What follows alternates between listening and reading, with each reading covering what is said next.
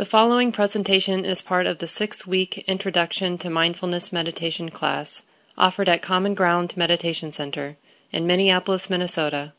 The speaker is Mark Nunberg, guiding teacher at Common Ground. Make sure you've done what you can to support your body.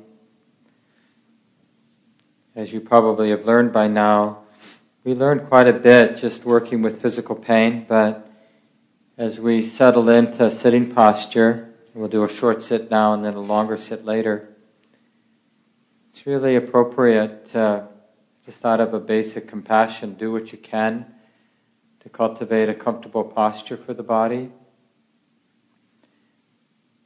Stability really helps because when the body feels like it has a nice base and the spine arises out of that relatively solid base, then there doesn't need to be as much physical or muscular effort to maintain the posture. So the spine, in a sense, is one vertebra resting on the one below it. And then the head rests on the spine in a balanced way. And the nose in line with the navel, and the ears over the shoulders. Hands are resting in the lap or on the legs in a symmetrical way. We allow the belly to soften out. We allow the eyes to relax. They can close lightly or they can remain open, gazing softly toward the floor in front.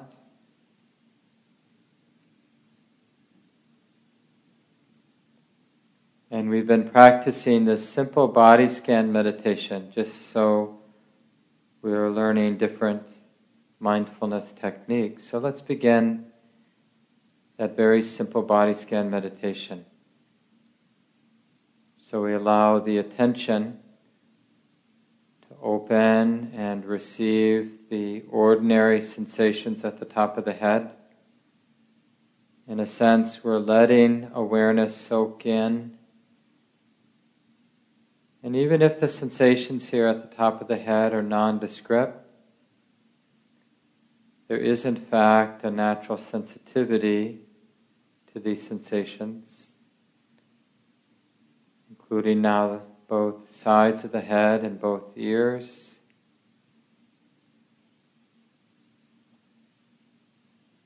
Simply receiving, knowing the sensations at the back of the head.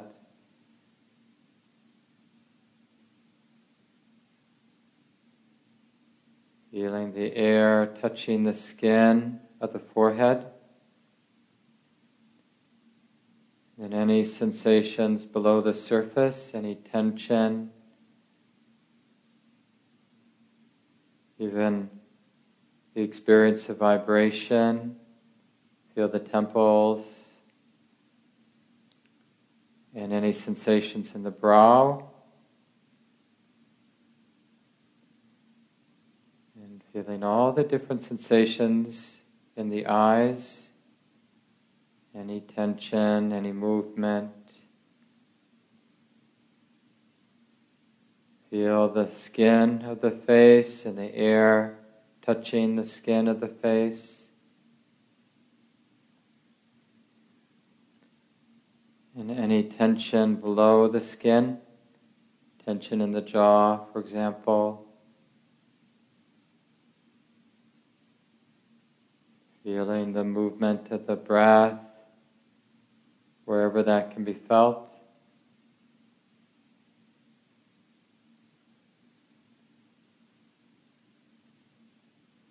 Noticing the teeth and gums.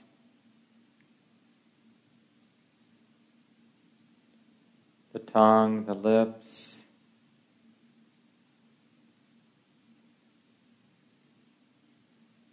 So, not afraid to inhabit the experience of the face and the head together now. Not expecting the sensations to be any particular way. Instead, just receiving the way it is now in the head and the face, allowing these sensations to be.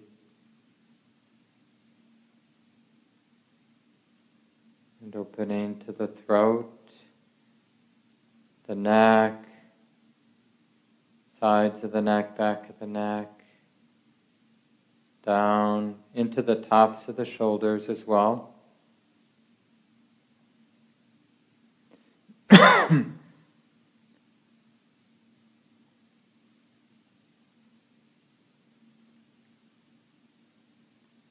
a very real sense, we're dropping the world of worry and planning and this and that. And part by part, learning how to absorb, how to include, to be intimate with the sensations of the body in each of these places. So the neck, the throat, and tops of the shoulders, shoulder joints allowing the sensations to be, even if they are unpleasant. Feeling both arms, the biceps,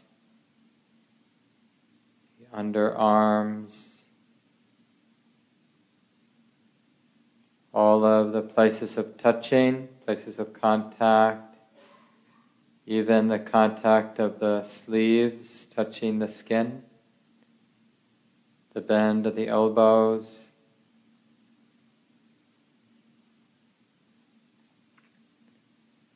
Opening, receiving all the sensations down through the arms, through the wrists, backs of the hands and fingers, the palms.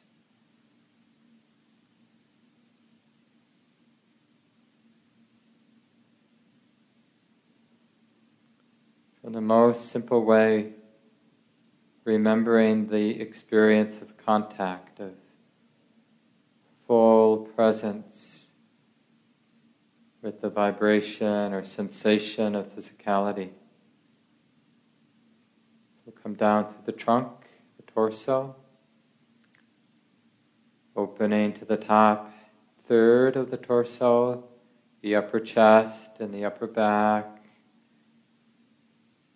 collarbones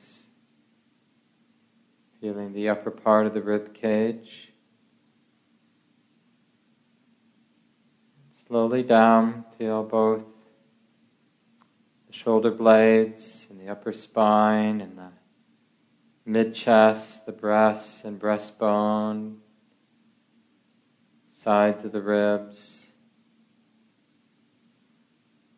Feeling the lower ribs, diaphragm into the solar plexus and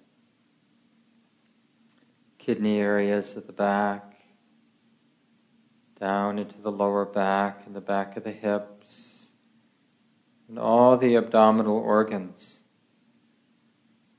and the musculature here, skin.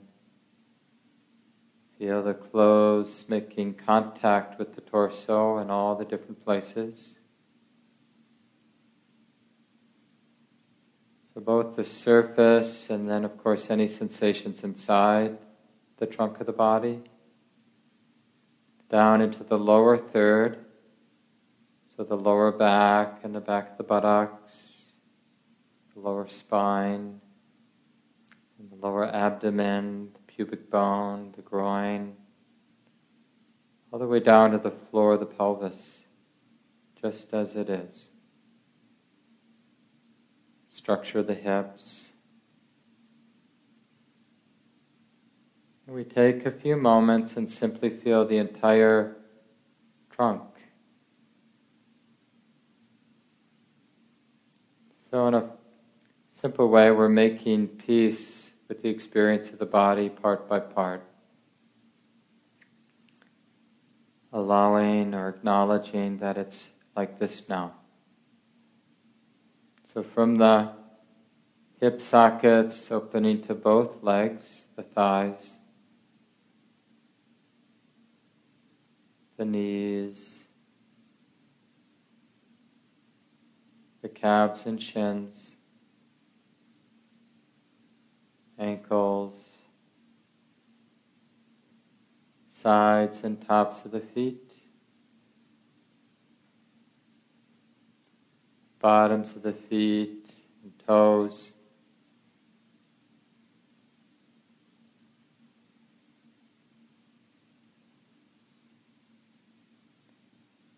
So, for the next three minutes or so, let's practice being intimate with the body just as it is, relaxed as much as possible, still, interested. And we're allowing the sensations to present themselves, in a sense, here in the space of awareness. So there aren't, we don't need expectations, just allow the body sensations to present themselves.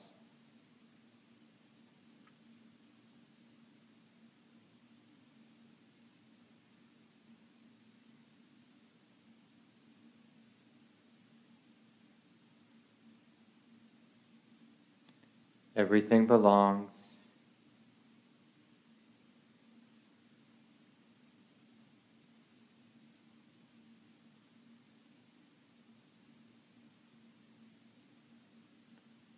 Getting a sense of what an unconditional acceptance is like.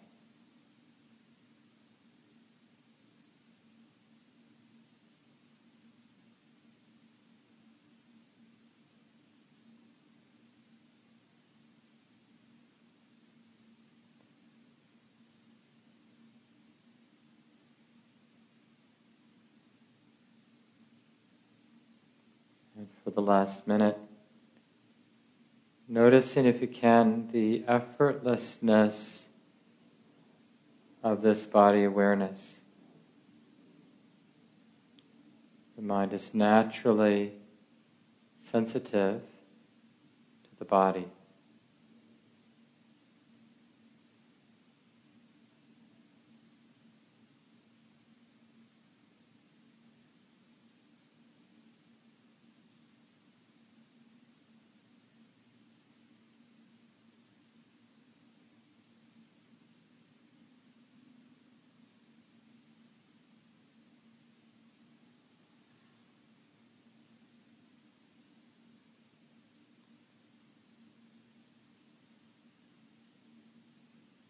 Finally noticing how wholesome it is to be mindful, to be intimate, to be accepting.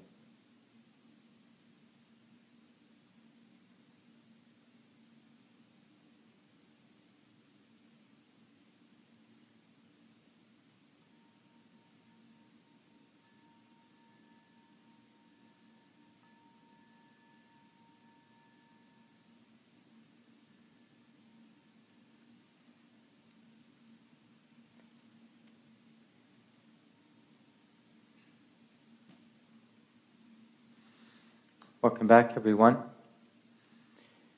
Normally, the, during week four, I talk a little bit about the inevitable and appropriate distractions or obstacles that arise, both informally as we have this intention to be mindful during the day, and then during those formal times of practice, you know, where we sit down for 30 minutes or 45 minutes or 15 minutes. And we have this specific intention to be relaxed and still and present and like what gets in the way.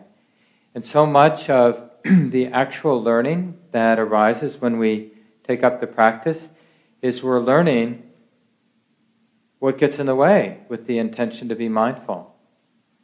Like, why is it so challenging to have the continuity of mindfulness. It's just interesting, isn't it, how important things seem when we're sitting, like to worry about this or to think about that or to get obsessive about body pain, needing to fix things. We learn so much. I mean, this is uh, such a powerful education to be just the basic form of our practice to find a comfortable way to sit and to be relatively still as much as we can and relaxed and interested. Just that container is such an education. And it's interesting how much we avoid it. I mean, it's a little weird you might even find it difficult if people ask you what you're doing on Tuesday nights to explain it. Like, why do you do that? I mean, now at least it's in the news and people talk about mindfulness meditation all the time. It wasn't always so. But even though it's talked about all the time, doesn't mean people do it. Or a common thing is to think we're doing it. So, one of the nice things about the actual form, just to encourage people now that we're in the middle of the class, to stick with the form, if not every day, almost every day, putting aside some time. Everybody has some time. Right? So that means everyone does it. And don't think, oh, I only have a couple minutes. No, well then, you only have a couple minutes, but do it for the couple of minutes that you have but we're putting aside this formal time because it's in that container, that basic form of the practice where, okay, where is a quiet place? What's a time in my day that's relatively, I can be alone or I can tell people to leave me alone. I can convince my dog to be in the other room. And I sit down and the phone is off, the computer is off. And we're creating, it's, a, this is an ancient human ritual. This is not something, a new invention, where people have removed themselves from their duties and responsibilities for a short period of time or a longer period of time and cultivated this noble posture like, okay, I'm not going to go in a lazy boy, but I'm going to sit right in the middle of my experience. I'm going to sit in a way that encourages fearless presence, relaxed, fearless presence. I'm going to cultivate an interest, a sense, a very powerful sense that this moment is relevant. You know, one of the great tragedies in life is that we continuously cultivate the idea that this moment ain't it. And then if we ever get lucky to have a moment that is it, we've got a strong habit in the mind that says, this ain't it either. Because we've been doing that all day long, all life long. But this ain't it. It will be so much nicer when. And even when we get to those so called nice moments, it's like, yeah, but it would be even better if, or I hope it doesn't go away. We just have this strong tendency not to land. So the whole ritual of our daily sitting practice, we're creating this ritual of landing, coming into the moment, and then here's the key, and this I'll dig into this a little bit, and then we'll do another set.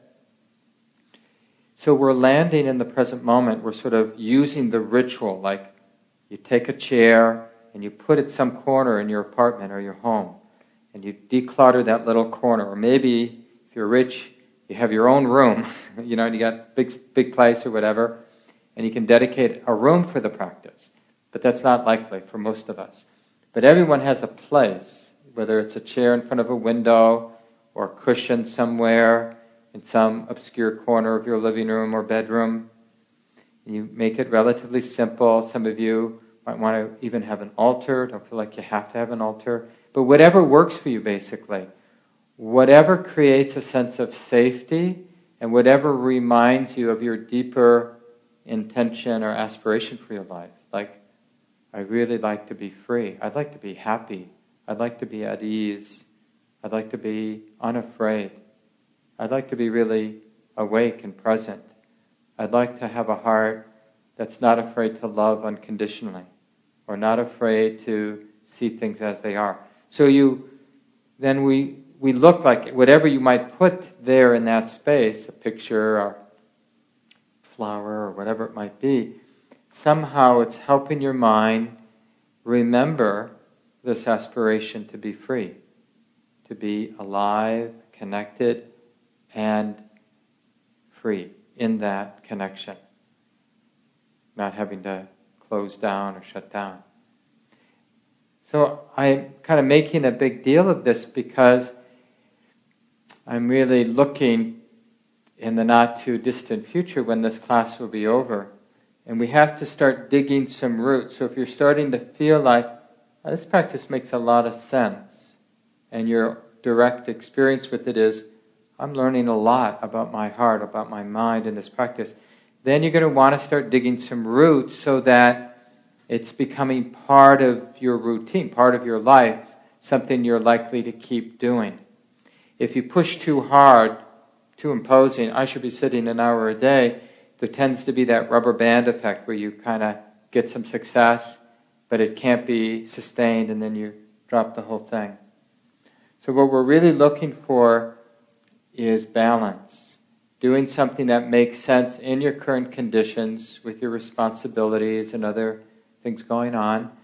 And then your direct experience, your success with it, the value you feel coming from it, inspires you to shift your priorities so you have a little bit more time, and then to develop your practice in that way. And the other reason I'm making a big deal about kind of creating a ritual around it or a form or shape, time when it makes sense. Now, some of you, you know, have erratic schedules, but a lot of you have regular, you know, routines, and so you can just find a time so that the mind sort of expects, oh yeah, it's this time, this is what I do at this time. This is when I brush my teeth, this is when I feed the body, and this is when I do my sitting meditation. And it just becomes part of your daily routine. It doesn't feel like you, know, kind of like some of us wouldn't go to bed without brushing our teeth, or wouldn't wake up without brushing our teeth. You know, it just wouldn't feel right. Or, you know, skipping a meal just wouldn't feel right. It's, and it can be that same way with the meditation practice. Like, oh, I forgot to put on my pants today, or I forgot to sit this morning.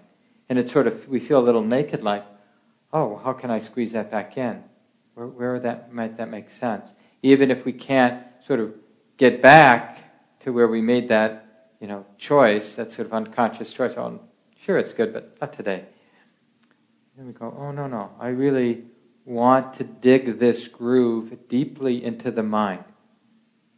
And we have to do that with all of the wholesome habits. It has to be a deep groove, not out of fear, like I'll be bad if I don't sit in the morning, but up. This is what's really meant by devotion, devotional energy. It's like we get something from the love. We have love for the practice because it supports us.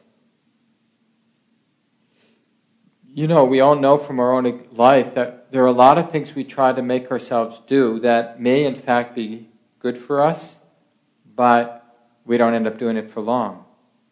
But what really helps us take on a new pattern is not that we're telling ourselves parentally to do it because it's good for us, but we're actually paying attention and we're seeing that it's good for us. Like, I don't know, I don't have to tell myself, you should go home and cook yourself a nice meal. I have experienced so many days in my life the direct, immediate experience of eating well to know that I want to do that. I'm like motivated, and unless it's a very you know unique day where I can't squeeze that in, I usually find some way to have a healthy meal every day because it feels good. And we want the same relationship with our sit. So the other piece of it then is sort of setting ourselves up that we want enough of a routine so that when our practice becomes really challenging, and it's already probably for a lot of you challenging, and we tend to go through cycles where the sitting, you know, our daily sits are relatively smooth and there's you know, a lot of calm, a lot of peace, even some deeper states of peace and joy can arise. So, really, the sort of wholesome fireworks of practice can arise for some people for periods of time. But inevitably, we'll cycle through really difficult times. And here's the thing just because you're cycling through a difficult time in your practice doesn't mean you're a bad meditator or that you've made a mistake. It's just sometimes it's really challenging and sometimes it's really easy. It's like that with intimate relationships too, isn't it? You know, sometimes it's like a joy to be in the relationship with this other person. And sometimes it's like really hard to be in relationship with another person. Sometimes it's a joy to have this body. And sometimes it's not a joy at all to have this body. You know, like when it's really sick, or when I pulled a muscle, or when, you know, as I start to get older. So we want a routine so that we can really work with the difficult times. Now I want to talk a little bit about that before I sit tonight about some of the challenges. And then after the sit, it would be really nice to hear from a number of you about all the minor and major obstacles that have arisen now that we've been practicing for over three weeks.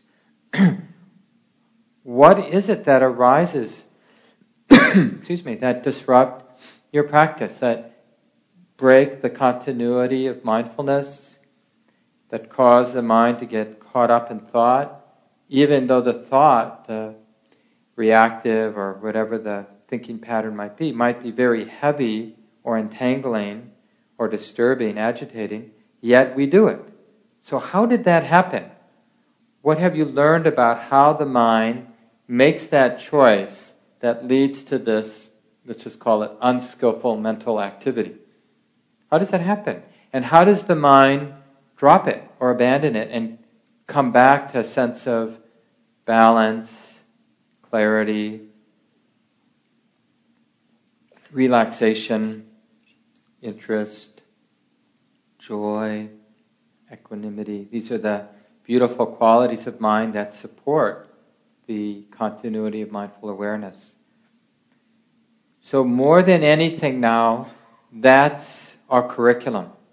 So we've got the form, you know, we sit every day, we have this particular time, let's say, in this particular place, and this particular way I use, kind of find my posture, and this particular technique, like I bring my attention to the breath, or I bring my attention generally to the experience of the body sitting, or I bring my attention to hearing, I connect, I sustain that awareness, distraction arises in a wise and gentle way, a return, reconnect, sustain, breathing in, breathing out. If uh, there's a persistent disturbance, I take a look at it. Oh, what's this? Oh, it's just worry. It's just worry. Worry is being known. Well, can that be okay? So we're we've got our basic form, our basic structure for the practice, and um, we have our instruction we're not expecting the practice, right, to be pleasant or unpleasant. Instead, we're told sometimes it's pleasant, sometimes it's neutral, and sometimes it's unpleasant. And in a way, to be truthful, some of the times when it's unpleasant, it's more unpleasant than anything is in our life. Because a lot of times when we're experiencing really difficult things, we allow ourselves to distract ourselves you know, we stub our toe and it's really painful. You know, we allow ourselves to scream and swear. And that sort of, seemingly, distracts us a little bit from the pain. It doesn't really make the pain go away. We just have this sort of big thing going on, me being angry at myself for stubbing my toe, and I'm knowing that, which is itself unpleasant, but it makes my mind less aware of the pain, the throbbing, aching pain in the toe. But when we're sitting and something difficult arises, well, there we are with a very balanced, clear, relaxed, receptive presence. So we've intentionally put all the defenses down. The gates are wide open. The heart is exposed, right? I, I don't know if I mentioned it to this group, but I, I like to bring to mind because I had these statues as a kid. I grew up as a Catholic with the hearts. Do you know? Remember seeing these icons? Or I had two statues, Saint Francis and Saint Joseph, with their hearts sitting out of their bodies. You know, raw and exposed. And that's a little bit like the experience of mindfulness meditation when we've got some momentum in our practice. There's a powerful sense of sensitivity, a real presence. That's what presence is. It's like we're tuning into the natural sensitivity. And what is the mind or the heart sensitive to? What's sensitive to thought, sensitive to emotion, sensitive to sound and sight and taste and smell and touch. And we can practice so that all defenses are put down. So it's like nothing but this great orb of sensitivity, totally receptive, totally unguarded, knowing whatever and You see, the only thing that protects us is wisdom. The wisdom that understands it's just a sensation, it's just an emotion, it's just a thought, it's just a sound, it's just a sight, it's just a smell or taste. It's just that. It's just the nature of these phenomena to come and go according to their own causes and conditions. And so, in a sense, it's being transparent or being porous.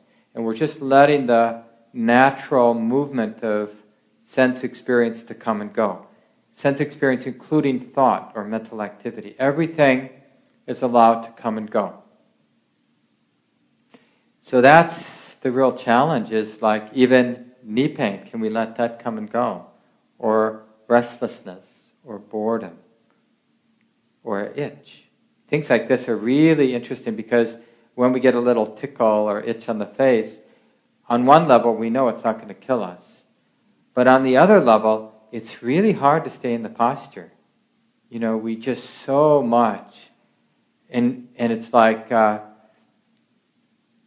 you know, it's nice sitting in a group because we're a little less likely to move. And we learn a lot. The stillness in practice is a really good teacher. Now, I'm not saying you should never move, but don't move with the first impulse to move, or the second, or third, or even the fourth impulse to move. Because probably the trigger for that impulse to move your body, to scratch the itch, or stretch out your leg, or to do whatever you're doing, probably those sensations are tolerable. You know, if you sustain that loving, that kind, that clear presence with that, it's probably okay not to move in this second. And you're not saying you'll never move. If you tell yourself you're never going to move, you're going to immediately move. It's like it will trigger sort of a primal survival instinct like, oh, I can't take this, it's too much, like we're claustrophobic. But if instead, the, not that you would use this, these words in your mind, but instead, if you're saying something like, honey, how about we're just here for one more breath? Breathing in, feeling what we're feeling. Breathing out, feeling what we're feeling. Breathing in, allowing the body, the body sensations to be the way they are. Breathing out, allowing the sensations to be the way they are. We're really learning that things can come and go. And it's the same with strong emotion. We don't necessarily need to do anything. One of the neatest things in practice, so this is good for your daily life, but also your formal sits. But I'll just, and this would be great to check in with next week. Get really interested in desire, strong desire that might arise. Like the desire for chocolate at 3 o'clock in the afternoon, you know, which is not uncommon for people oh, I deserve, I've been working hard, or whatever, I didn't have dessert for lunch. And we could just go, you know, and buy a candy bar or something like that, or promise ourselves dessert for dinner or whatever. But what might be more interesting is just to observe that the desire. And we're not saying we are going to get chocolate or we're not going to get chocolate. We're just leaving it an open question right now. But what we're really interested in what happens to desire when it's not gratified and not fed? The mind doesn't proliferate around it. We're just observing the force of desire, the force of attraction. Does it cease on its own without fulfilling it, without giving into it? Same with the itch on the face. Does that itch and the desire to scratch that itch cease? Or you want to plan, you, but you know that you want to plan. oh, can I just feel that? It's almost like an energetic leaning in, oh, I really like to think about what I'm going to do tomorrow. But instead of actually thinking and proliferating around that particular thing you've got planned tomorrow, you just come back and you notice the fear, like almost like I'm exposed, I'm vulnerable because I'm not figuring it out. Well, maybe you can figure it out later, honey. Maybe this is okay to be okay knowing that that part of your life hasn't been planned. Can you be okay with that feeling? So basically, we're learning to be okay with vulnerability. And what, what can really help in stabilizing the mind when things are challenging is strategic use of a technique called mental noting or mental labeling. And you've heard me do it, although I haven't talked directly about it, so you might have picked up on it already. But it's really okay strategically to make a mental note. And it's as if you're putting a frame around what's happening. So if there is a lot of desire arising, formally when you're meditating or informally during the day, why not see if it's useful? It won't always be useful, but see if it's useful at times to just say, oh, desiring. This is craving. This is the experience of craving being known. Or can that be okay? So you're not labeling in order to judge what's arising in your experience. You're labeling it or naming it in order to put, in a sense, a frame around it to help illuminate what it actually is. Oh, it's just this mental activity of judging. It's just this mental activity of wanting. Just this activity of imagining, oh, if only I had that, I'd be happy. I'd be happier. So you just seeing that as a phenomenon instead of believing it as some personal truth. Hey, that's true. I would be happier if I had that or if I got rid of that. But just to see that as a mental activity that in this moment is being known is really a, a profound shift. So, in our sit tonight, you might just experiment a few times with mental noting so you have a sense of how it works so that then you can use it during the day. And it's a really good time to explore it when things are charged and you don't know what's going on.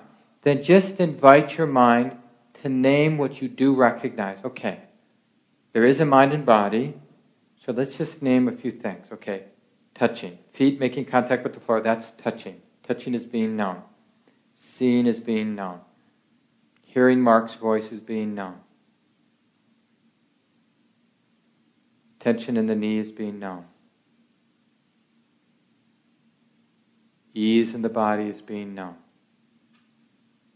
So we can just start labeling or naming some of the predominant experience, and it's really grounding. And it really helps prevent the main obstacle for practice is a strong sense that I should be thinking about something. I need to do that now. That it's some extreme danger to not be thinking about this or planning that or worrying about or comparing or analyzing or so is it actually dangerous to put down nobody's saying that thinking is not functional i mean clearly there is a place for thinking both in our meditation practice but just generally in life. Thinking is a very useful tool. It's just way way overused and so overused that we feel threatened when we're not thinking about something. Because it not because it's dangerous but because it's unfamiliar. The quiet mind is scary. I, I remember reading once ajahn sumedho one of my favorite teachers. He's a western buddhist monk one of the senior buddhist monks in the, from the ajahn tradition and uh, he says somewhere in one of his books, we all like the idea of peace and equanimity, but the actual experience of peace and equanimity initially might not feel so safe or feel like, oh, this isn't what I signed up for.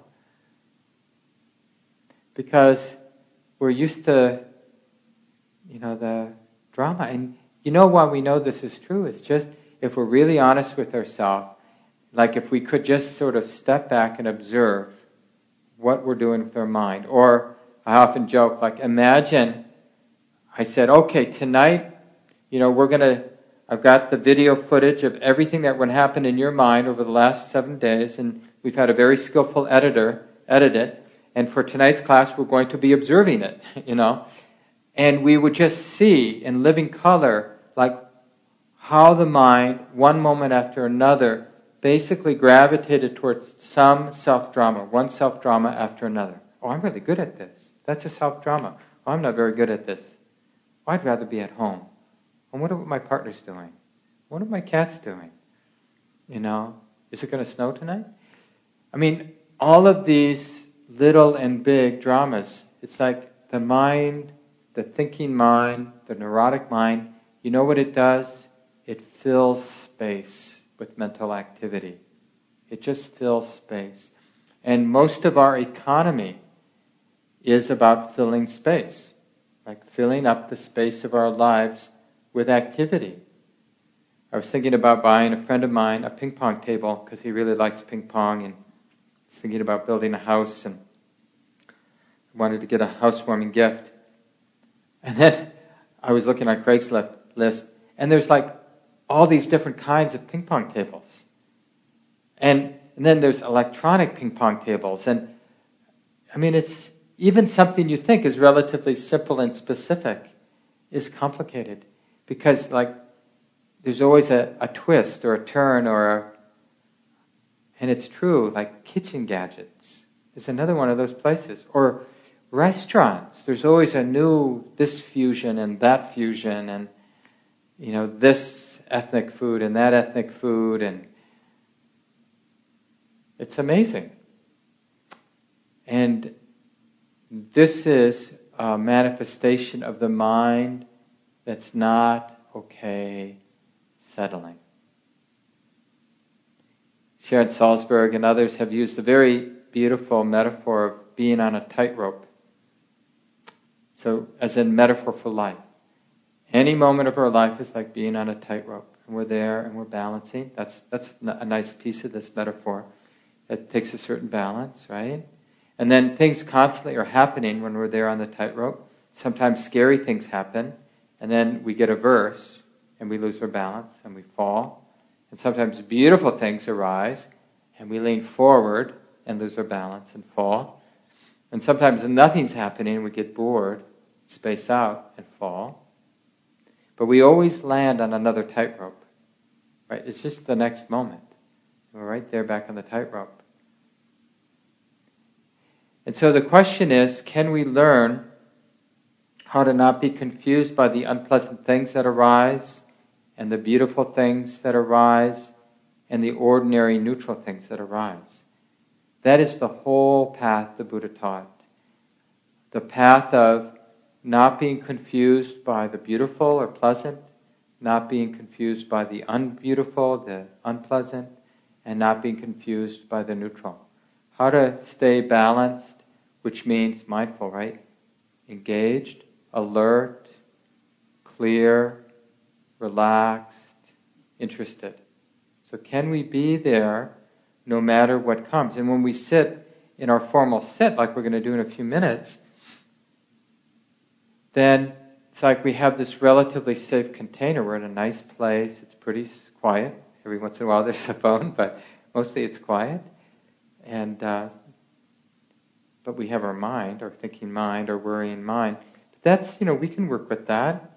So that's like being on the tightrope, and then the mind remembers something that happened today, or imagines something that might happen tomorrow, or some pain arises in our back, or in our knee, or in our shoulder, or something.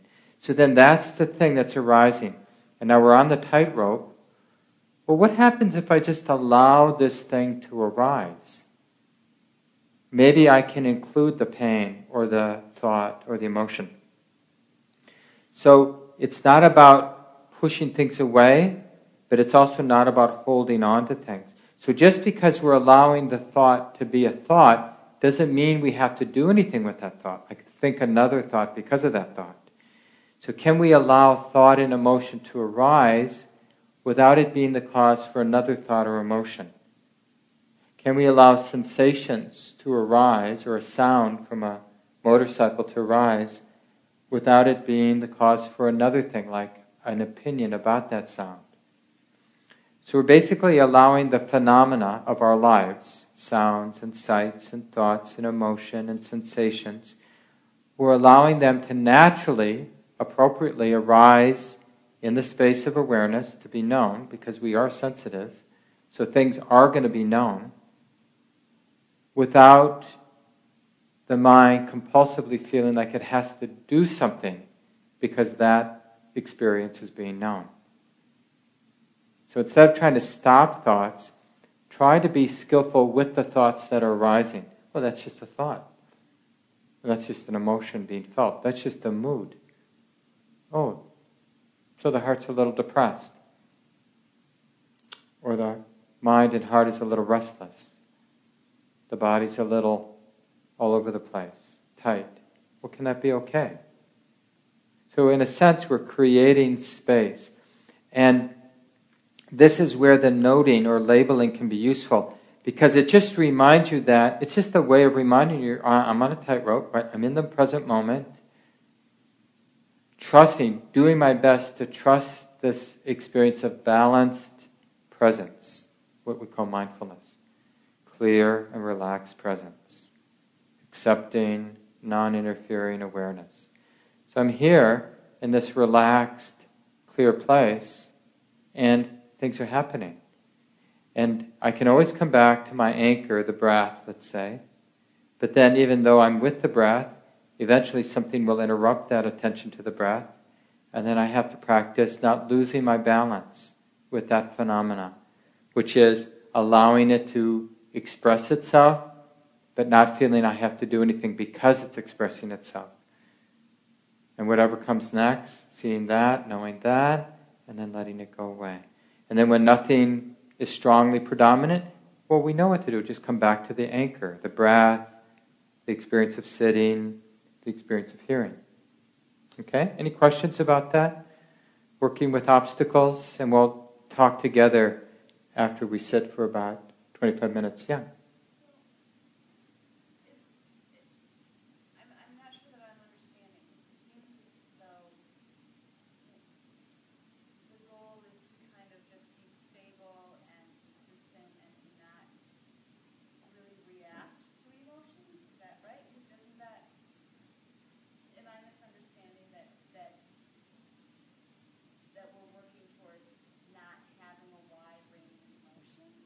No, no, it's just the opposite because who would be putting the brakes on the emotions? We're not, there isn't that um, interference, right? It's the whole point of this kind, relaxed, clear presence is to just allow things to move, to allow nature to move, the nature of emotions to move, the nature of thought to move, the nature of sensation to move, the nature of sound to move. Everything is given permission to move. And so we're sitting in the middle of all this with our anchor to use as needed to come back to because the mind, over the years of practice, the mind cultivates a very intimate friendship with the breath or whatever your anchor is. So it really knows how to be present with it without controlling it and to really see it and know it as a movement of nature. It has its own lawfulness. Do you need to do the breath? No, the breath is its own it's part of the nature of the body. The body just breathes. That's what it does. And we can know that as a movement of nature. It's very liberating, just that alone, just to be present with the breath alone. But if we get good being with the breath in that way, we can be with any phenomena that way. A despicable thought, a beautiful memory, uh, you know, fear about the future. We can let that come and go in the same way that we can allow an in breath to come and an out breath to come and go. So it's not about being flat. People misunderstand the practice. And it's not about not feeling. It's about actually we end up feeling things more clearly, right? Because we're not distracted. We're not trying to control what we feel. We're trying to be free with the emotions instead of hiding from them, repressing them, or indulging in them. It's true, we're not indulging in the emotions. We're just seeing what they are. They're just this movement of energy, kind of both physical and mental energy that moves. Good. Let's uh, stand for a moment, stretch our legs so you'll be comfortable sitting. Try to be right in your body as you stretch. Do whatever you need to do to feel comfortable. Release tension. And then when you feel ready, don't rush it. Come back to comfortable sitting posture.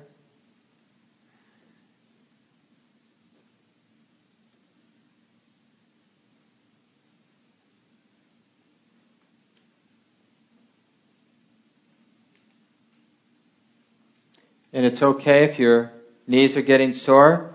There are chairs that you can use. Don't feel like you have to sit on the floor.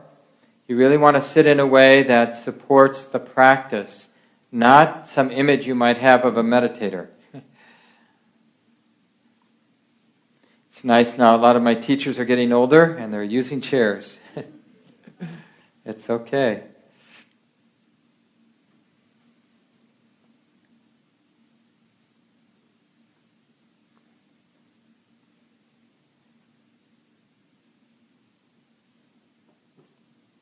Sitting in a comfortable way as best you can. That noble, upright posture. That sense of being right in the middle of everything.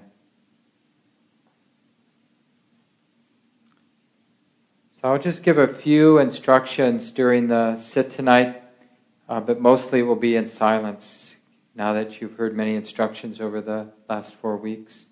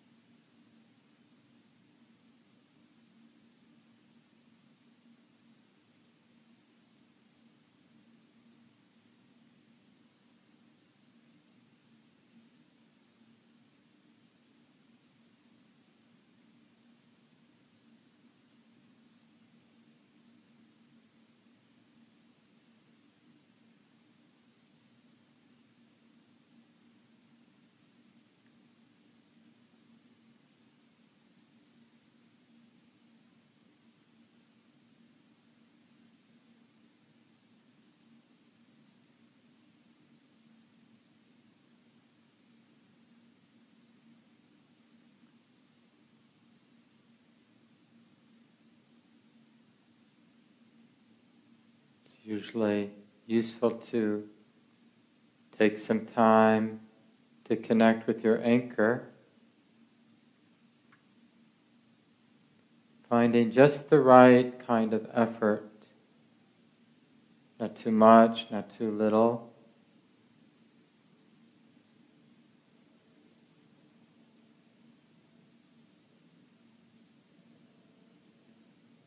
The effort is this continuity or the not forgetting, keeping the present moment in mind.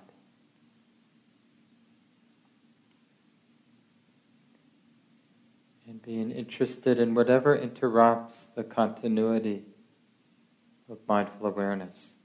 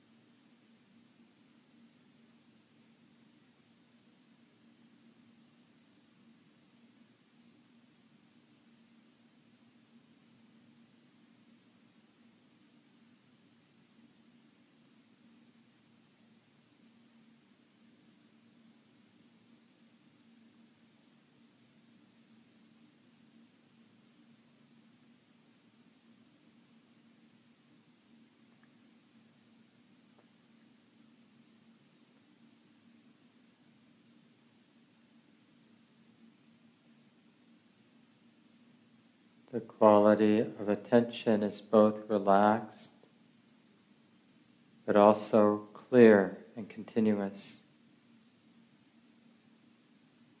So discerning with this continuity, discerning how things come and go, or that things are coming and going, how the mind unfolds. So if the mind gets all entangled, because of the continuity of attention, there's an understanding how that came to be. And when the mind becomes peaceful, there's an understanding how that came to be because of the continuity of awareness.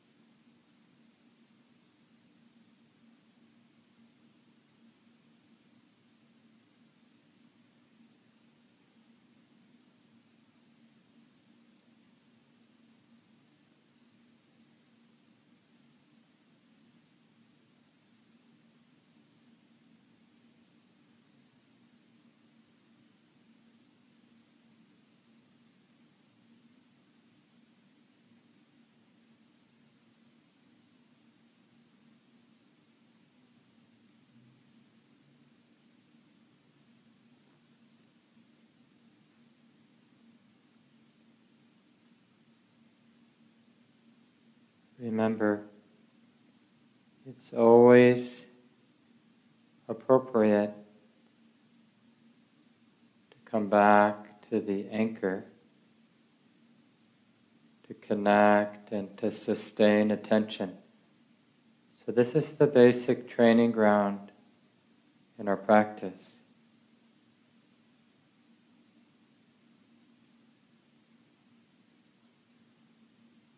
Being present with the breath or whatever your anchor is does not mean controlling the experience. Being aware as the breath comes in, being aware of the sensations as the breath goes out, allowing there to be this relaxed and clear presence, attention. And then noticing what interrupts that continuity of awareness with the breath. Practice not being confused by the interruptions. Oh, it's just this being known. Now it's like this. Can this be okay? So we'll continue for another few minutes.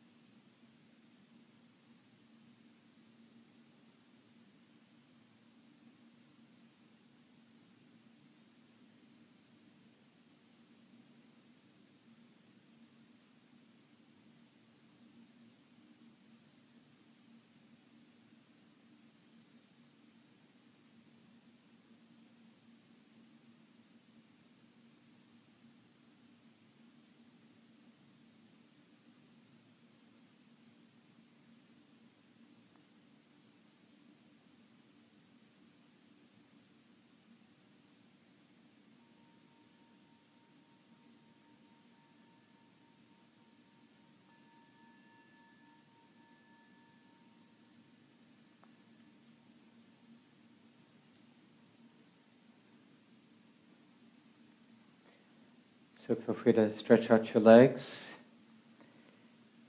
And maybe somebody in that corner could turn the top two lights just a little bit more, so they should be about halfway, the top two. Yeah, that's good. Great. So we have about 15 minutes, a little bit less. It might be nice now to hear from people what you've been learning in your practice, any questions that you have, and then specifically the kind of challenges or obstacles that has have arisen for you, what you did, was it helpful, made it worse? So what comes to mind? What, what do you have to share? Yeah. So the, the question is what to do with that. So what, what did you do with that when those memories, those details arose? You're on a tightrope. Yeah, it's just thought. And it may be, some of the thoughts are very interesting. And so, well, can that be okay? And it, you know, it's a powerful letting go. Like if something interesting comes up, like even something that you brought up, to be able to remember something that you hadn't remembered in a long time, I mean, that's like finding something on the internet that looks actually interesting. and it's not so easy to say, not now. You know, that's not what we're doing now. I'm not against you, but I'm not for you either. So you're already here, you know, that memory has already arisen, those details, but I'm not going to do anything with them. Except the next moment is feeling the attraction to think, you know, that sort of leaning forward. And to notice, because we've done that so many times before, as we're leaning forward, it's like we recognize, I'm going to fall. You know, I'm going to get caught. And I'll disappear into that activity for a while, and I'll end up all entangled.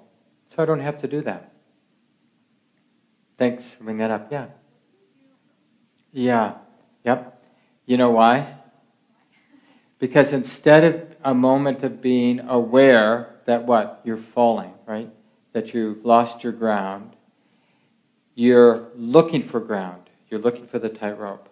So you have to acknowledge what's actually true, which is the mind's confused or the mind wants a tightrope.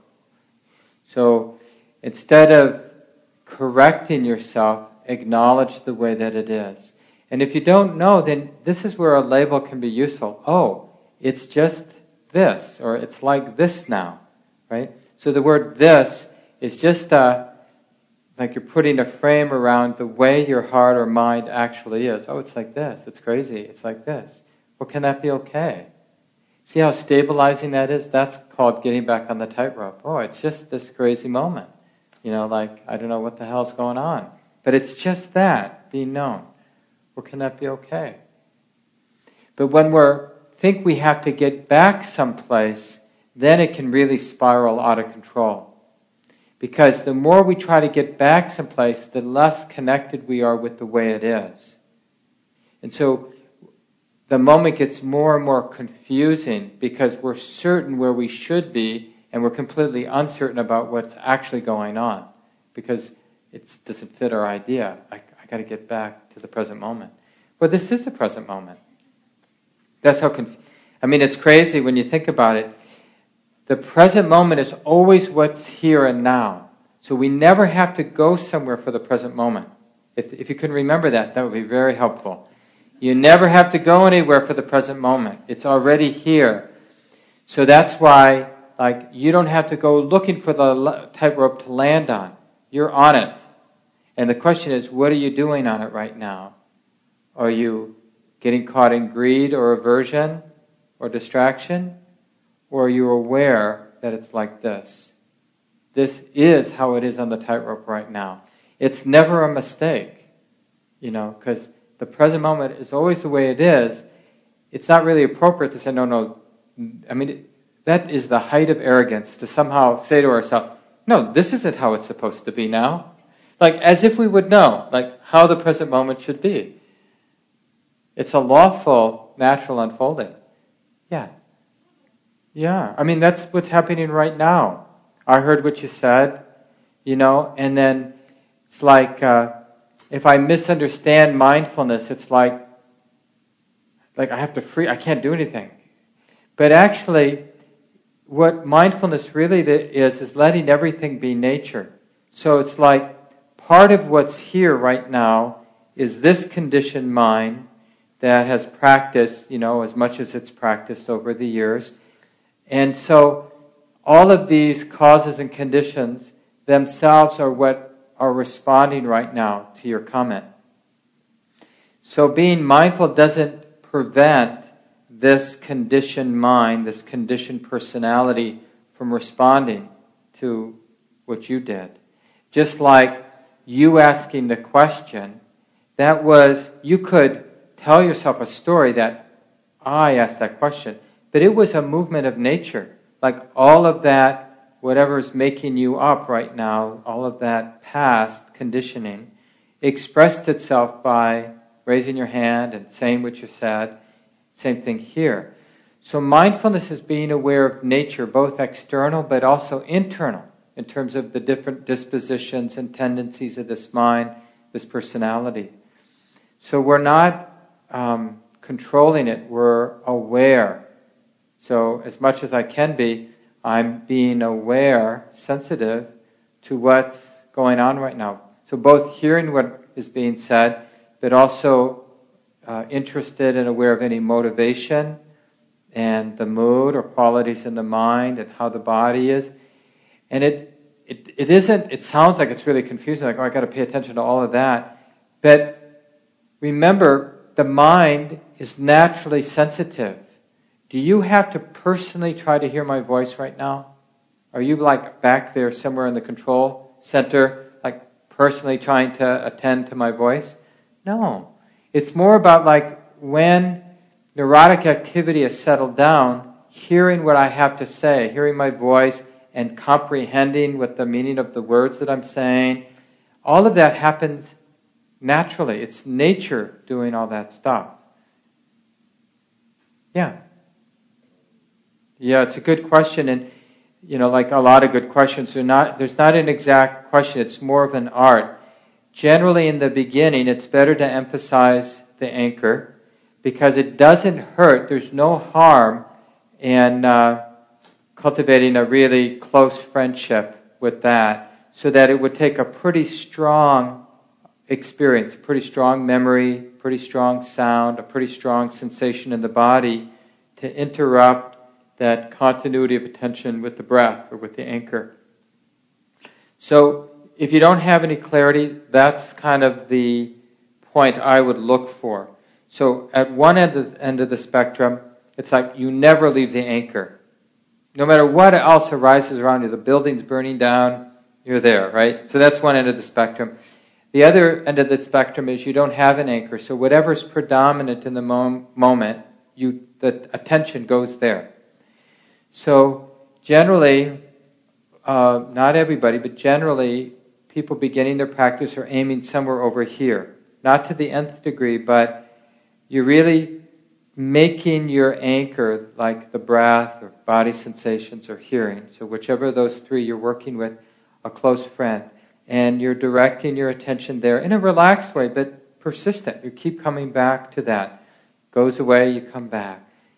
Jack Kornfield has the image of a puppy. I've never raised a puppy, but evidently, when you're training the puppy not to pee on your carpet, you know, you keep carrying it, putting it on the newspaper, or carrying it outside, you know, and you don't get angry at the puppy because the puppy doesn't know about where it's supposed to pee or poop.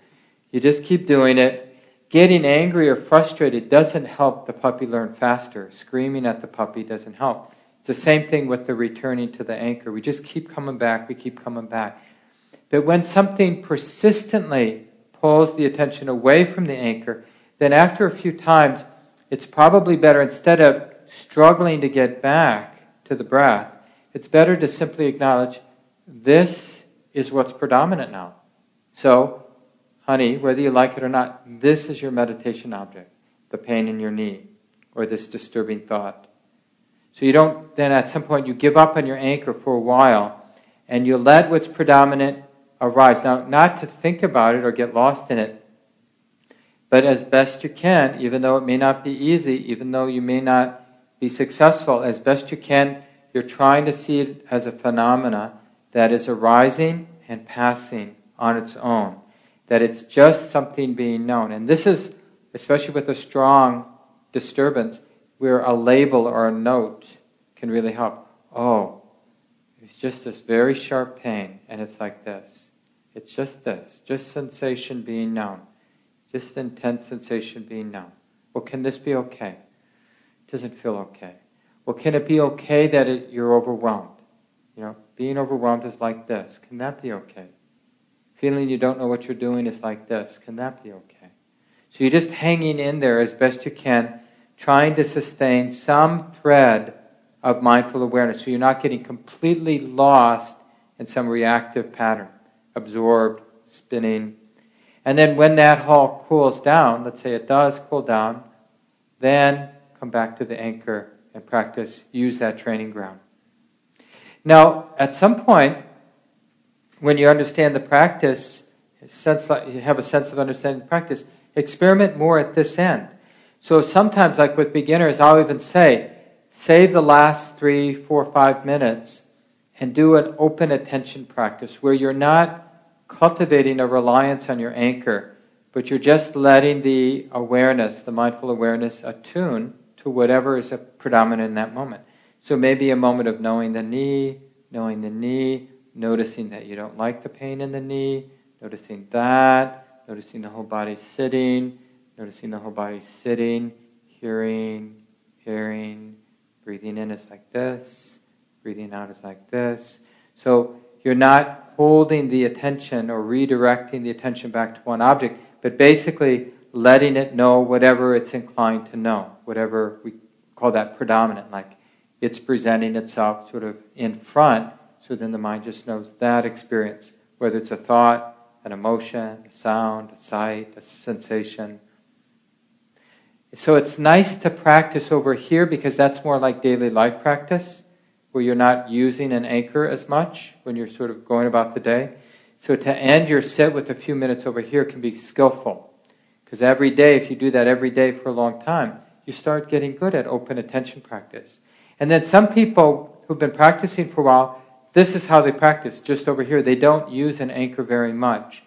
Other people are more kind of in the middle, where they have an anchor, and when things are a little rough, and they don't have enough balance to look at what's rough, what's disturbing, they really use the anchor. And they've got some momentum with that anchor so they can really be there. But when there's enough balance, they, they practice not being reliant on it. So it's more sort of depending on how much steadiness there is in the mindfulness. When there's a lot of steadiness, less reliance on the anchor. When there's not that much steadiness, more reliance on the anchor. Because sustaining with the anchor will develop steadiness, what we call samadhi. You'll get more like centered or grounded or present. And then that steadiness then we can use when more disturbing things come. So I don't have a specific answer, but that will, you know, there's a lot in the practice that's about self reliance and independence. And we need to leave it here. It's 9 o'clock. Next week, week five, you might want to read through the instructions on loving kindness. It's in the intro packet. If you don't know where that is, you can see me and I'll let you know. And if you have a few minutes, all the folding chairs go down the stairs to the right and to the right. So I'll see you next Tuesday night. This talk, like all programs at Common Ground, is offered freely in the spirit of generosity. To learn more about Common Ground and its programs, or if you would like to donate, please visit our website www.commongroundmeditation.org.